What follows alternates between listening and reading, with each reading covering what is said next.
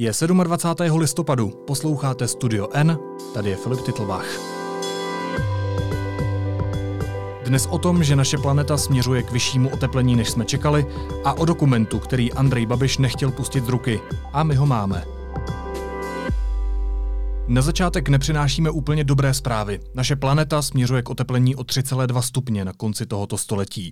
Upozorňuje na to nová zpráva programu OSN pro životní prostředí a vyzývá státy, aby ve snahách o snižování emisí přitlačili. Zprávu pročetla Adéla Skoupá. Vítej, ahoj. Ahoj. Adélo, jaké nové zprávy ten dokument přináší? Ten dokument konstatuje spoustu věcí, eh, které už eh, byly zahrnuty v těch dřívějších zprávách OSN a v podstatě se nese v tom varovném duchu, že je potřeba něco dělat teď hned. Eh, to, na co konkrétně poukazuje, je množství vypouštěných emisí a to, jak se liší od těch závazků, které si státy dali, aby splnili pařížskou dohodu. Mm-hmm. A poukazuje na to, že právě pokud budeme pokračovat tak, jak nyní, eh, tak jsme právě na cestě k tomu oteplení o 3,2 stupně. A abychom dosáhli toho kýženého oteplení o 1,5 stupně do konce století oproti předindustriální době, eh, tak eh, by to znamenalo rapidní snížení vypouštění emisí, to znamená, v následujících deseti letech by to muselo být meziročně o 7,6% méně emisí než nyní, každý rok. Jaké oteplení je tedy v tomto případě ještě únosné? Je to těch 1,5 stupně, který se zmiňovala, na kterém se dohodly státy eh, v té pařížské dohodě? Přesně tak, na to upozorňují ty ostatní zprávy OSN, hlavně taková ta nejvíce alarmující, která vyšla na konci roku 2018, o které se mluvilo jako o tom budíčku, který už vlastně měl ty státy přimět k tomu, aby začaly více jednat, hmm. aby přijali třeba nějaké přísnější závazky, než i ty, co přislíbili v pařížské dohodě. Uh, pokud se budeme držet eh, pod oteplením o 1,5 stupně, tak to znamená, že nás nečekají tak zásadní změny třeba v proměnách ekosystému, ale vědci varují, že to vyšší oteplení třeba o 2 stupně by znamenalo zánik korálových útesů. Při oteplení o 1,5 stupně by ještě některé přežily. A kdyby se země oteplila o 2 a ne o 1,5 stupeň, tak by to znamenalo eh, podle té zprávy už dřívější, že by vlnám vedra bylo vystaveno o 420 milionů lidí více a o 10 milionů lidí víc by bylo postiženo zvyšováním hladiny světových moří. Takže eh, netýká se to jenom přírody, ale, ale i lidí. I lidí obecně vln, eh, veder a um, úrovně oceánu a tak dále. Já jsem taky četl, že by to znamenalo mnohem větší migraci lidí právě do těch eh, mírnějších pásů, kde uh, to oteplení nebude tak výrazné. Jak se celosvětově daří snižovat ty uh, emise CO2? Upřímně řečeno se to příliš nedaří, vzhledem k tomu, co je potřeba a jaká je realita, tak to vyvolává jistý pesimismus, nebo hmm. jistý, eh, ve, ve mně třeba to vyvolalo opravdu špatnou náladu, protože uh, nyní se nám uh, zvedají ročně emise uh, skleníkových plynů ročně o 1,5%. Za poslední desetiletí to tak vždycky bylo, že vlastně nám mírně narůstaly každý rok. Ale my potřebujeme naopak, aby se snižovaly, takže to snižování se zatím příliš nedaří, ale když se třeba podíváme na srovnání, jak jsou na tom jednotliví světoví hráči, mm-hmm. tak musím říct, že Evropská unie z toho vychází poměrně pozitivně, protože té se naopak snižovat emise docela daří, ale uh, Oproti tomu tady máme samozřejmě Čínu, u které, když se podíváme na tu křivku, tak uh, tam nám od roku 2000 množství emisí prudce roste. Je to právě i tím, uh, že Čína má třeba nové uhelné elektrárny, což je hmm. věc, která jde prudce proti těm snahám o zachování klimatu v co nejpříznivějším stavu. My máme taky ještě mimochodem. Máme, ano, že, ano, máme, ale nestavíme nové, což Čína pravda. dělá, bohužel, a dělá to třeba i v Africe. Tady často padá takový argument, proč bychom s tím něco měli dělat, když je vedle Čína, která vypouští těch emisí mnohem víc. Je to lichý argument? Lichý argument to zřejmě je, protože Evropa se snaží být tahounem a naopak ukazovat ten směr, který třeba ostatní země budou následovat. Ale je otázka, jestli tyto země, jako třeba Čína nebo Indie, která už je stejně lidnatá jako ta Čína, budou vůbec chtít přistoupit na tato pravidla, protože uh, oni třeba nehledí tak dlouho, tak daleko mm-hmm. do budoucnosti. Pro ně je třeba daleko důležitější ten ekonomický zisk, který je aktuální a nemůžou riskovat je třeba ještě větší občanské nepokoje. Ty jsi zmiňovala přísnější závazky. To je to, co státy musí udělat, aby se eh, země oteplala jenom o ten 1,5 stupně. Co to je za závazky? Co, co ty státy vlastně musí udělat, aby ty emise se snižovaly?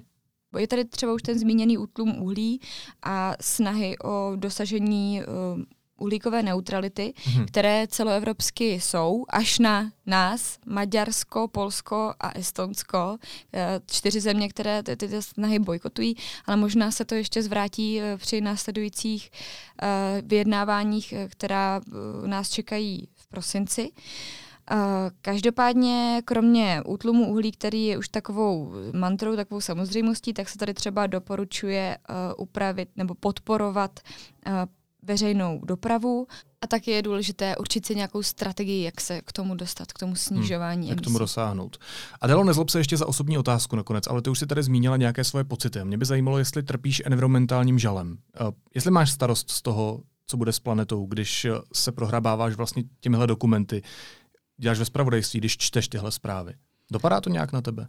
Musím říct, že se ptáš naprosto přesně, protože zrovna včera, když se mi dostala do ruky zase tato čerstvá zpráva, tak jsem nad tím takhle přemýšlela, jak k tomu má vlastně člověk přistupovat, když neustále čelí těmto datům. Uh, takže opravdu to vnímám osobně, i když hmm. bych o toho měla mít nějaký distanc, protože to je věc, která se týká opravdu všech lidí.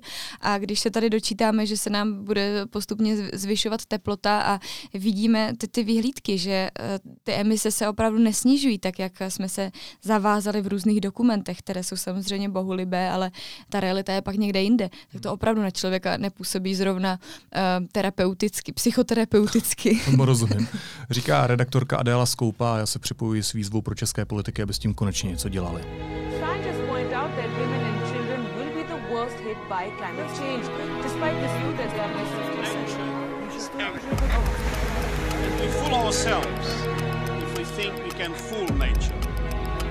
Because nature always strikes back. The eyes of all future generations are upon you. And if you choose to fail us, I say we will never forgive you. Teď následuje krátká reklamní pauza. Za 15 sekund jsme zpátky. Pozor, pozor! Na obrazovky diváků T-Mobile televize přijíždí vánoční dárek první třídy. Přes Vánoce si k vašemu tarifu můžete zdarma projet všechny naše exkluzivní stanice, včetně Premier Sport. Příští zastávka je T-Mobile.cz lomeno Vánoce. Teď jsou na řadě zprávy, které by vás dneska neměly minout. Evropský parlament velkou většinou schválil novou Evropskou komisi. Prohlasovalo 461 poslanců, proti bylo 151. 89 poslanců se hlasování zdrželo.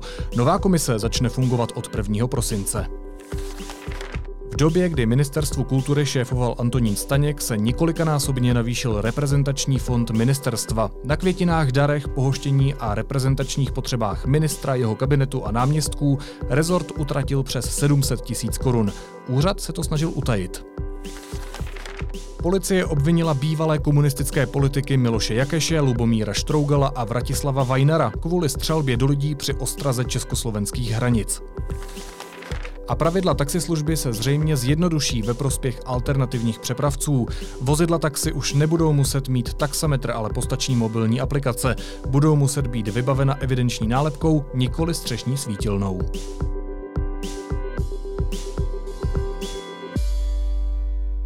A ještě jedno téma. Redakce Deníku N získala aktuální verzi Národního investičního plánu České republiky, který chtěl premiér Andrej Babiš zveřejnit do Vánoc.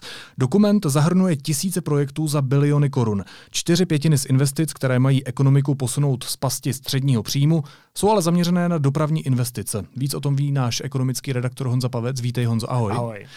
Jak se k tomu dokumentu dostal, nebo jak se k tomu dokumentu ta naše redakce dostala? To je právě přesně to, co tady v podcastu nemůžeme vůbec říct. Samozřejmě eh, je to ochrana zdrojů. My jsme i nějakým způsobem přemýšleli o tom, jestli ten dokument jako celek eh, budeme dávat na web. My ale nemůžeme vědět, jestli ten dokument není nějakým způsobem upravený eh, tak, aby to mohlo poukázat na toho člověka, který nám ten dokument jde dál. Takže mm-hmm. nebudeme zveřejňovat ani uh, ten dokument, který máme v tuto chvíli v ruce. Ale jak jste si jistí, že je to pravý dokument? Uh, jsme si eh, tím jistí, protože to vykazuje vlastně veškeré eh, znaky, který by ten eh, dokument měl mít. Je to od důvěryhodného zdroje a v tuhle tu chvíli redakce nemá žádný důvod pochybovat o tom, že ten dokument by neměl být pravý. Co, o čem můžeme, a otáz, to je otázka, kterou si nějakým způsobem pokládáme, je to, v jaké fázi Eh, tenhle eh, dokument je rozpracovaný. Podle z těch našich informací je to nějaký pokročilý draft. A ty jsi zmiňoval, eh, že vlastně premiér říkal, že by to měl představit do Vánoc. Mm-hmm. A podle těch našich informací by to mohl představit už v pátek. A měl by představit právě tu verzi dokumentu, kterou my máme v rukou. Mm-hmm. Jakoby finální. Jako finální, se kterou by šel ven. Um, proč s tím národním investičním plánem vlastně vláda vůbec přichází? Uh, jsou tam asi dva základní důvody. Ten první se zmiňuje v té makroekonomické analýze. Uh, Česká republika uh, po transformaci vlastně z té socialistické ekonomiky musí už teď po těch třech desítkách let nějakým způsobem přejít do nové fáze. Hmm. Česká ekonomika je do velké míry uh, založená na, na velké míře vlastně či, manuální práce a je hodně energeticky náročná. Tady uh, je vlastně snaha i hodně to, uh, hodně to nějakým způsobem uh, propaguje ministr průmyslu Havlíček, aby, uh, abychom byli opravdu smart, a aby se česká ekonomika přehoupla do té další fáze, abychom se vymanili pasti středních příjmů a abychom byli konkurenceschopní i uh, něčím jiným, než e, tím, že prostě ty uh, naše výrobky a meziprodukty dokážeme těm zahraničním partnerům dodávat za levno ale abychom byli opravdu konkurenceschopní a dokázali tomu, co tady v Česku vyprodukujeme, dávat nějakou přidanou hodnotu. Mm-hmm.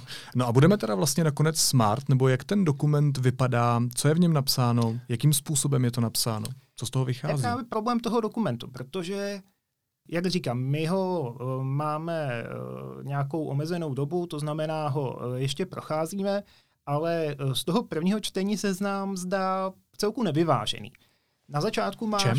na začátku máš eh, část, kde se nějakým způsobem popisuje současný stav eh, české ekonomiky, nějaké její výhledy, to, že, eh, jak jsem říkal, ten její růstový potenciál se už pomalu vyčerpává a to, že Česko by mělo více investovat do školství, více investovat do základního výzkumu. To jsou takové ty základní poučky od hmm. ekonomů, hmm. které se asi opakují neustále. A jsou tam, a to je zajímavá část, uh, jsou tam i uh, vyloženě doporučení, uh, jakou část, uh, jakou část výdajů, uh, respektive tam se to váže na hrubý domácí produkt, uh, jakou uh, část uh, by měly tvořit výdaje na ten základní výzkum, na to vzdělávání a podobně. A tam je to třeba základní výzkum, by se měl zvýšit, teď je to žádná celá 2% HDP, a mělo by se to zvýšit na 1%. To je dost zásadní posun. Mm-hmm. Na 5,5% HDP by se měly zvýšit eh, výdaje na školství.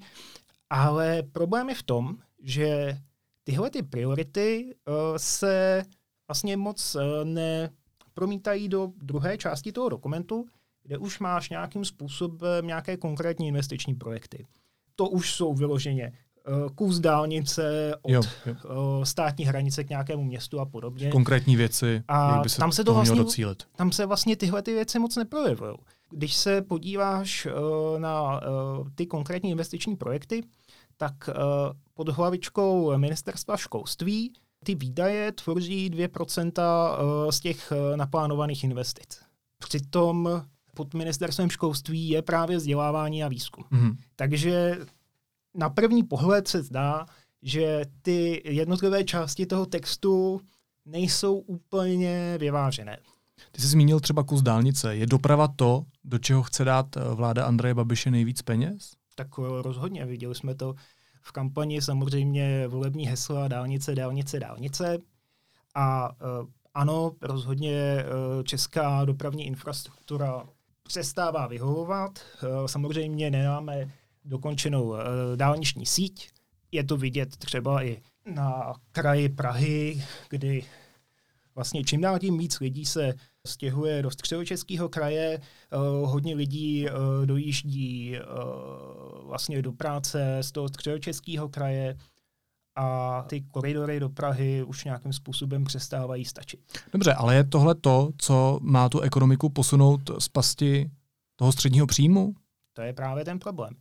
Samozřejmě mohli bychom se vydat uh, cestou Číny, kde, která do uh, té dopravní infrastruktury investuje naprosto neskutečným způsobem. Ale ekonomé se právě neschodnou na tom, jestli ty uh, investice do dopravní infrastruktury opravdu tu ekonomiku dokážou posunout. Hmm, transformovat. Přesně tak. Vlastně i ty výsledky z Číny ukazují na to, že to možná není tak jednoduchá že to není tak jednoduché, že hmm. prostě čím víc dopravní infrastruktury vybuduješ, tím větší dopad to bude mít na ekonomiku. Hmm. Prostě není, není jisté, že když do, tí, uh, když do té dopravní infrastruktury nainvestujeme, uh, že to tak zásadně pomůže naší ekonomice. Uh, zmínili jsme, že v tom národním investičním plánu je hodně velká priorita doprava. Mm. A v tomhle tom vlastně můžeme vidět trochu spojitost s knížkou Jana Antonína Bati Budujme stát pro 40 milionů lidí, kterým se Andrej Babiš uh, už v minulosti ho nějakým způsobem zmiňoval jako svůj vzor a že tahle ta knížka je něco, čím se inspiroval. Uh, a právě i ta knížka dávala hodně velký důraz na dopravu. Tam to byla tehdy uh, velká autostráda, se kterou se mohl dostat z Aše Eh, z Aše až do Mukačeva nebo někam do Jasiny, prostě do úplně nejvzdálenějšího konce ze západu na uh, nejvýchodnější cíp Československa. Tak se tam mimochodem mluví i o průplavu Dunaj od Ralabe, o kterém se mluví a dodnes. Je, a to je zajímavé, že jakkoliv uh, se třeba v tomhle dokumentu na určitých místech diskutuje o vysokorychlostních železnicích, které potom nejsou v těch eh, konkrétních eh, investičních projektech, hmm. tak eh, v té části o vodní dopravy o kanálu Dunaj od Labe není ani zmínka. Možná ještě závěrečná otázka. Zajímalo by mě, proč ten dokument nechtěl dát premiér z ruky. To je otázkou. On ho vlastně nechtěl dát z ruky už od minulého roku, kdy o něm nějakým způsobem začal mluvit. Chtěla ho vlastně po něm i opozice tenhle rok. Chtěli to myslím, zástupci ODS i Pirátů a podobně. Hmm. Ale uh, zatím, uh, zatím ho Babiš odmítal vydat. Co přesně zatím bylo, je otázkou. Uh, je možné, že se zatím, zatím premiér necítil, že ten dokument je připravený k publikaci. Říká ekonomický redaktor deníku N. Honza Pavec. Honzo, díky moc. Díky. A na závěr ještě jízlivá poznámka. Tomio Okamura, který deníku N nikdy nedal rozhovor, včera celou politickou a mediální scénu zaskočil svým prohlášením, že deníku N už nikdy neposkytne rozhovor. Zajímavé. Naslyšenou zítra.